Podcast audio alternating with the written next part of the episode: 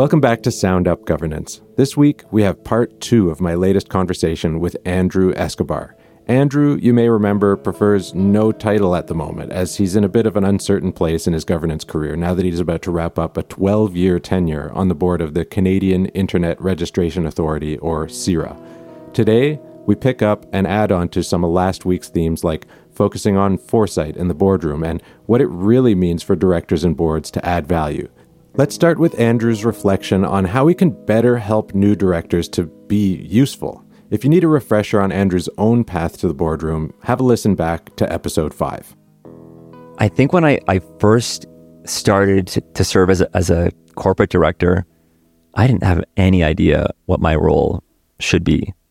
I was learning on the job. Sure. And that's not an ideal spot to be in, right? I, I, I, I was in a very unique circumstance that afforded me that opportunity. I wouldn't wish that upon anyone, right? You, you should, you should have more comfort around what you're there to do and be given that opportunity to explore your role as a director, as a, as uh, an individual on a board. For me, though, getting started in corporate governance, it was all so new to me. I just accepted the way things were for many years because that's the way they should be, because that's what you're taught in many ways. You're taught it by your fellow directors, it's learned by your engagement with management. It wasn't until many years later that I questioned my own role and what we as a board could do. And that was really in, an important moment for me to just really question like hey like why am i doing this? Yeah. Do does this matter? Yeah. do, what value do i bring to this organization? And that's when you start to actually question how you how you do what you do how you approach your work as a board member. I'm not sure if i would have arrived at this kind of thinking if i began my I hate to call it a career but a career as a as a board member with a full understanding of what board work is. I think not knowing at the start maybe helped me more along in the, the latter years to really question what I was doing, how I was doing it, and the role that board should play. It's almost like there's a blessing and curse here in what Andrew's describing. Coming into the boardroom without an understanding of the role of a director made it hard to make an impact, and especially to challenge the status quo. But it also afforded Andrew the opportunity to embark on a journey, an exploration of what's possible. That journey has led him to being a super interesting thinker in the governance space at a remarkably young age. One of the things I was interested in exploring further, building on our conversation last week, was how to actually unlock a board's potential to add future oriented value. A lot of boards I know are concerned that they don't spend enough time on foresight or strategy, but I wondered if just spending time on it is what really matters. Yeah, I, I'm using the words hindsight, oversight, foresight, and that maybe is the academic in me. Right. I would never use those words in a board meeting. Right. Because talk, you know, hey guys, we're, we're going to sit down uh, in two months and have a day dedicated to foresight. Right. You've lost the room. Yeah. But I do think that time is important to that balance because I can think of specific times, specific days, specific afternoons where we've devoted time to the future and setting ourselves up for success. Right. And the reason that they work though, because we put a, a lot of time in advance to structure what it was going to look like. What will this day look like? There if we're going to dedicate an afternoon or a day to this, what is the structure around this day or this afternoon? How are we going to frame this problem and how are we going to tackle it? And I think that is the biggest challenge. We have specific structures or processes that we know how to follow for all these aspects of board work that everyone would agree is important to a board. For example, the annual audit. There is a clear process to follow, or um, your annual budget, and that might that process might be different in each boardroom. Sure. but it's Or still every uh, year. yeah, but it's still understood, and you're comfortable with it. You don't need to put too much rigor behind it because you've done it already.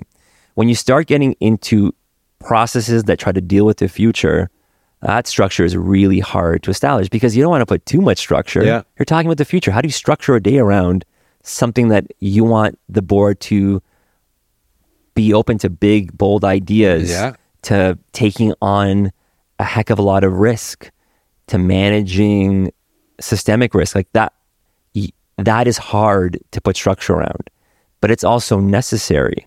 Yeah. And so y- y- if you don't put the work in, you fail. And so you really do need you need a chair who cares about this deeply.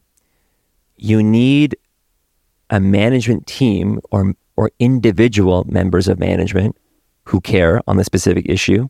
And again, it may not be your CEO, it may not need to be your CEO, but you need to have a willing accomplice on the other side and get structure around how you're going to use that time. So I do think devoting time is really important, but time isn't just saying, well, we've devoted an hour at the end of every board meeting to thinking about the future.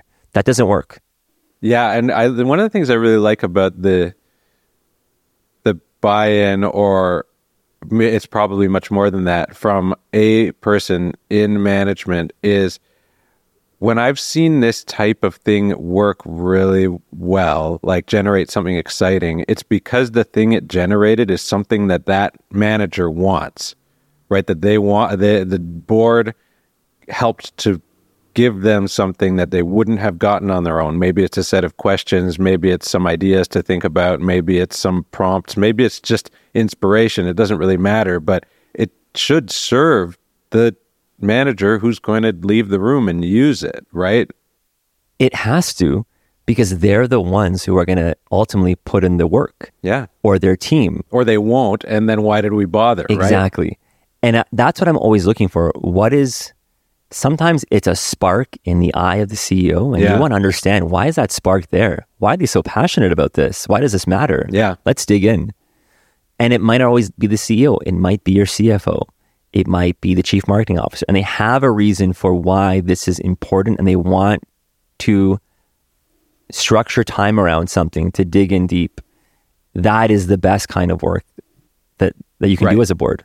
And they, they, I think, if I go back to a comment that I made earlier, I think that we've kind of conditioned or allowed to allowed a a set of habits to perpetuate where those senior managers might have the potential to feel excited about something, but they just don't believe the board can help, and so they don't try to and to to share that excitement or to uh, provoke the types of conversations that they want to have because they just sort of imagine that it's either not possible or that that's not their job, right? I hear sometimes from managers, the board should be able to show up and do this.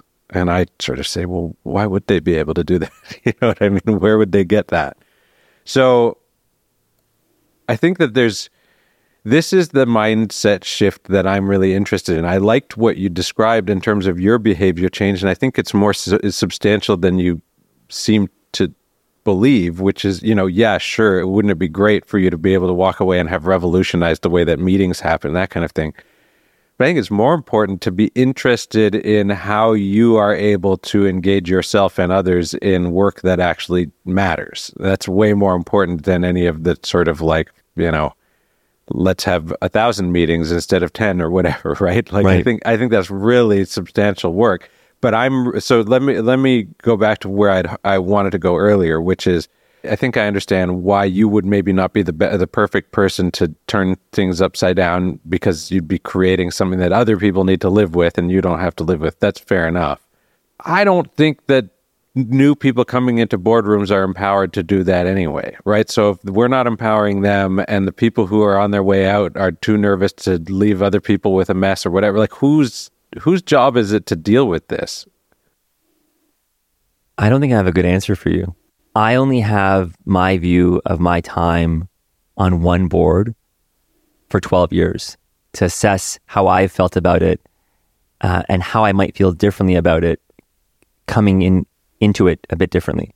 I didn't enter my time on, on, on a new board, my first board, with the understanding and the confidence I needed to Yeah. have. Yeah. I needed to have confidence in my ability to move the board in a meaningful way.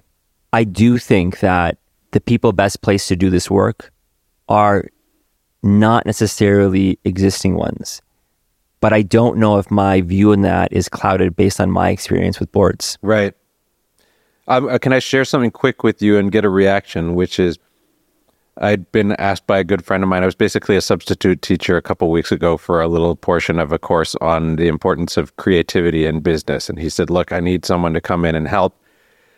But you're the only person who's going to be in the class who's got access to CEOs and boards and that kind of thing. And he just he was curious if I had a perspective on the need for creativity in that world. And every for all the reasons we're talking about, I really do believe there's a need for creativity. It can take a lot of different forms, but it, you know the biggest problem in the space is status quo, and creativity is kind of the opposite of that. And we pushed and pulled in a lot of different directions. I provided a lot of stories and silly ideas, but one of the students had a really smart question at the end, which is this all sounds great, but am I just going to walk into a room someday and get shut down? And my response was maybe, yeah. But my impression is that even if they're trying to shut you down, they want to be you more than you want to be them. So keep trying. Is that fair? I think that's fair. I, and that and that goes back to confidence. Confidence of being shut down but being okay with it. And I don't think we have enough of that in our boardrooms. That we, we don't want to ask that difficult question. We don't want to make waves. We don't want to seem too radical, even. Mm-hmm. And that's always been my challenge. I don't want to seem too radical. And I think sometimes the way I, I think about governance might be viewed by some as being really radical. Whereas I view it as simple. It's just good governance. We just don't agree on what good governance is. Right. I just want to interject here and then we'll pick it up exactly where we left off. Listening back to Andrew's comment here, I actually find it pretty disheartening. Or maybe it's actually kind of validating. Disheartening because Andrew's one of the only directors I know who has a clear and confident understanding of what they think good governance is and how to do it.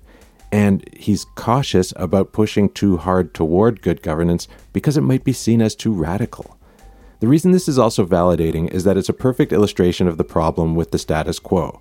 I know we have a serious selection bias happening with our listener base here, but I bet everyone who hears this will be saying to themselves, man, I sure could use a bit more Andrew on my board. If so, first off, you should pick up the phone and call him right now. And secondly, what are you going to do the next time you walk into your boardroom to make sure that the Andrews in the room are empowered to affect change? Anyway, I was saying. Okay, yeah, and now you're getting back to the whole origin of a lot of the work that I've been doing over the past couple years, which is I don't. Uh, people might disagree on what good governance is, but it's usually that they're disagreeing, but don't have a clear idea of what they actually do think it means. They might say, "I don't think it's that." Andrew, whatever you think it is, I don't think it's that. And you might say, "Cool. Well, what do you think it is?" And they don't really know. And that vacuum is a really significant problem. When people very confidently will go out in the world and behave a certain way with a very shaky or maybe even non existent foundation.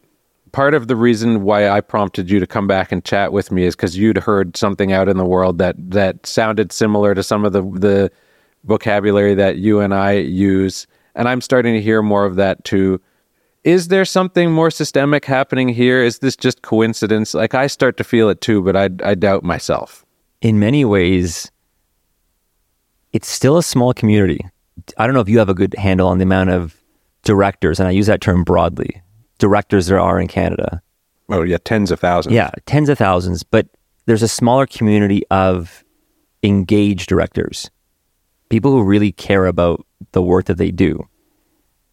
And I think within that community of engaged directors who want to improve not only themselves, but their boards, this is just a start, right? The seeds have been planted. And some of the work that you've talked about around good governance and that I've, I think, fully embraced and sort of came to the conclusion that I've been sort of practicing for many years. Yeah. I do think that is beginning to take hold, but we're just at a start. And it's how do you cultivate this notion? For me, having a shared understanding around good governance is really, really important. I'm going to see if I can do your current definition justice. It's always evolving. I think that you define, Matt, good governance as the act of actively cultivating the conditions, the effective conditions for decision making. This this is really silly. I'm I, I, some of you who who watch any of my stuff will know that I have this thing called a Vestaboard in my office. I'm going to put something on the Vestaboard for Andrew. Kind of want to wait and see. Uh, I'm signed out. Stand by. This will be a, bore, a boring pause. I can't fit the entire thing on here, but it, there's most of it. Wow. There's the imperative version. Intentionally cultivating effective conditions for that, decision that's making. the act, right? So the the decision making thing is the is the the the object. The subject is us being intentional about the conditions. What I like about those four words is that actually it does remove decisions out of it because decisions can come later. Yeah. You can still be engaged in good governance without ever arriving at any one decision. If, as long as you're putting the work in around those effective conditions, you're engaged in the work of good governance. Right. Yeah. So what and I was talking earlier about the most exciting work for me wasn't around decisions, it was setting yourself up for future success. Yeah. Another way to say that is we're cultivating the conditions today to serve us later on. That to me is really important work. And again, sometimes it might be the end result might be really structured. And that doesn't sound like it's the effective conditions you need. Like t- to me, one, one of my favorite ways of approaching future looking work is around strategic risk. Yeah. And strategic risk can get super academic, yeah. super bullet points and graphs yeah. and all that kind of stuff. But that to me is working on the conditions for decision making. I'm trying to actively cultivate those conditions today to serve us tomorrow. And the decision itself isn't a part of the work. That doesn't mean it isn't good governance. It doesn't mean that we aren't doing good work here. One of the bits of conventional wisdom that I hear frequently and get challenged on frequently, and it's a completely fair challenge, is about results. And I'm not trying to trivialize the importance of results. I mean, whether you're whether you measure your performance by profitability or share price or impact or whatever, you're going to die without results. And I'd like to argue that the fact is, yeah, you know, you, you might die, and that's not bad governance. That's bad results. And good governance can lead to bad results the same way bad governance can lead to good results. It's not about that, right? For all the reasons you've just described, I'd like to think that it increases the probability that you'll have good results. But it's hard to know, right? Like, there's a lot of reckless, awful, stupid behavior that gets good results. And maybe reckless, awful, stupid behavior can be good governance, but I doubt it. The reason I don't fully leave the decisions themselves off the table is because I, I need to understand how the conditions we set up affected that decision. And so revisiting that decision in the future is very, yeah. very important. I agree. To my work. And that's almost antithetical to board work.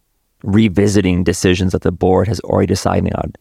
It's not reopening those decisions, it's not relitigating them.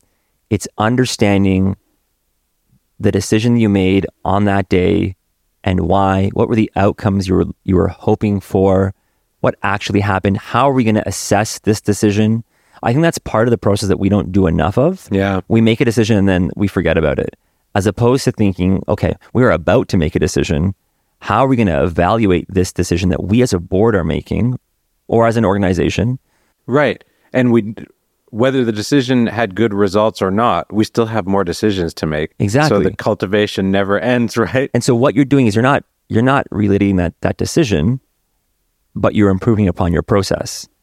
So how do you evaluate the decisions to improve upon your decision making process? Yeah. Again, that that but that is tough work and it's not viewed as as critical to the work of a board member or a board, but it is the way you succeed. I had a conversation recently with a friend of mine whom I won't name just in case. I don't think he'd mind, but I don't know. Who used to play a role of some kind in the evaluation or the the uh, exam process at the end of the director's education program.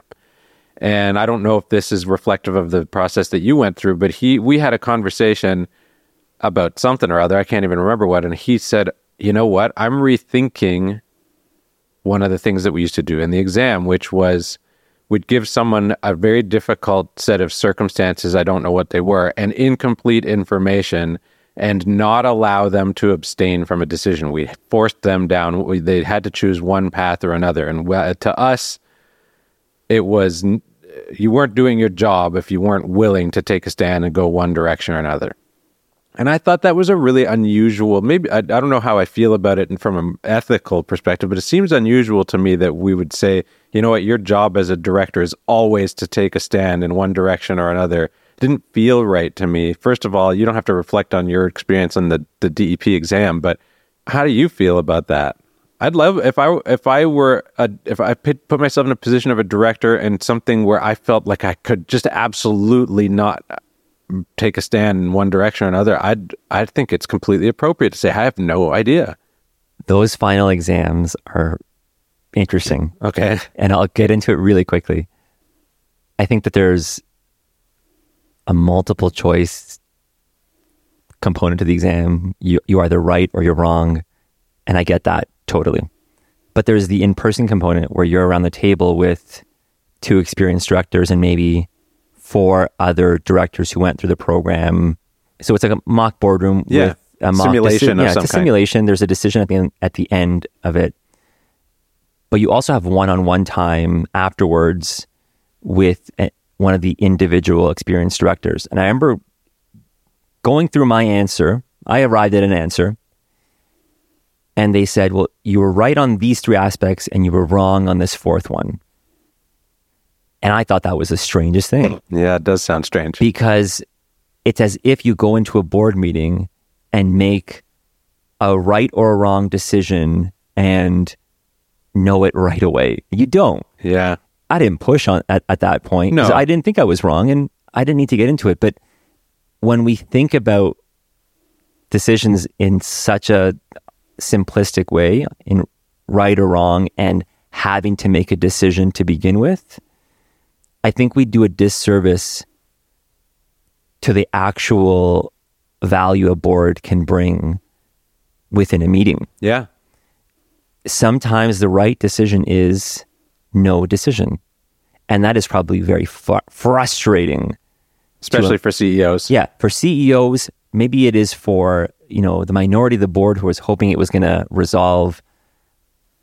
But that's the right decision at some points. And I know that I've experienced that myself over sure. the last 12 years. There are times when the board says, we are not ready to decide on this. We don't even want to say no. We're asking you to come back to us.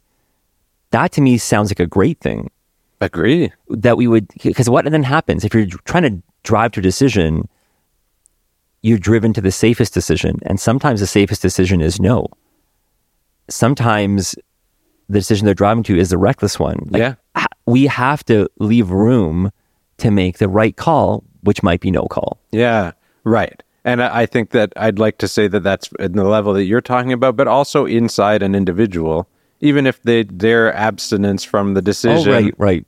Even if their abstinence from the decision doesn't affect anything, at least they should feel Here's like why that out- matters to yeah. me. And I would still, I'd be totally comfortable with a board member doing that. Because if the rest of us are saying we're ready to make a decision and we want to vote on this, but you don't feel like you have enough information or you feel uncomfortable with something and so you're abstaining, I'm sure there's all sorts of ramifications that are more academic in terms of your responsibility and if you should have done that. And I care less about that than I do about you signaling that you were uncomfortable with the process. 100%. You want better conditions. Great. Let's work on it. Yeah. Even if it doesn't happen this time, it might in the future.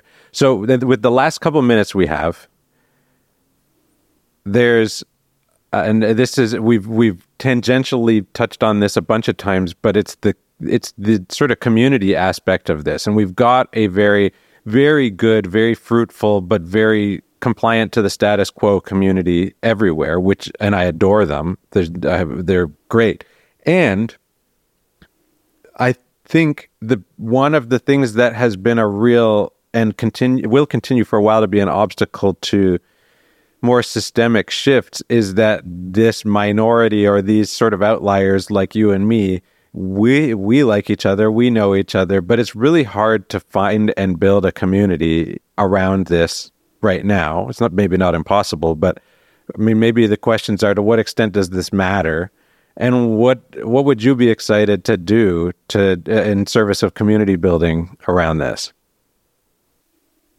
One thing I do now is I share with everyone my view on what good governance is. I love talking about the conditions and how they impact good governance because the more I can share with a, a community of engaged directors, the more I can find either like minded individuals who we can build upon this idea yeah. with, or find the contrarians to test the ideas, to work through their views. Like, I think getting both perspectives are really, really helpful.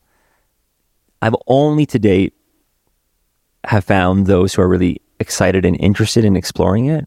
I would love to find more who hear this uh, this notion of what good governance is and disagree. But I would I would love to get in the room with more engaged directors who want to explore what good governance means to them individually, to their board, and how to apply it uh, in a meaningful way. And I think it will look different from board to board, yeah. from publicly listed company to small arts not not for, for profit.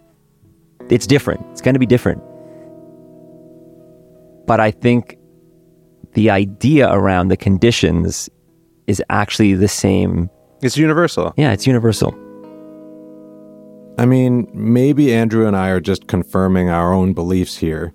You might remember that Paul Smith and I reached a similar conclusion back in episodes 18, 19, and 20. But the thing is, I've been working with boards and executives over the past year or so through the lens of good governance as intentionally cultivating effective conditions. And honestly, it's the first time in my 20 plus years in the space that I feel like positive change is easy, inexpensive, and high impact. I really hope Andrew's board journey continues and that he gets an opportunity to be the new guy over and over so that he can add a bit of disruptive boardroom magic everywhere he goes. And I hope you enjoyed this conversation. Thanks for tuning in to Sound Up Governance. If you have a disruptive governance streak of your own, or even just some bad dad jokes or something, send them to soundup at groundupgovernance.com. Thanks for listening.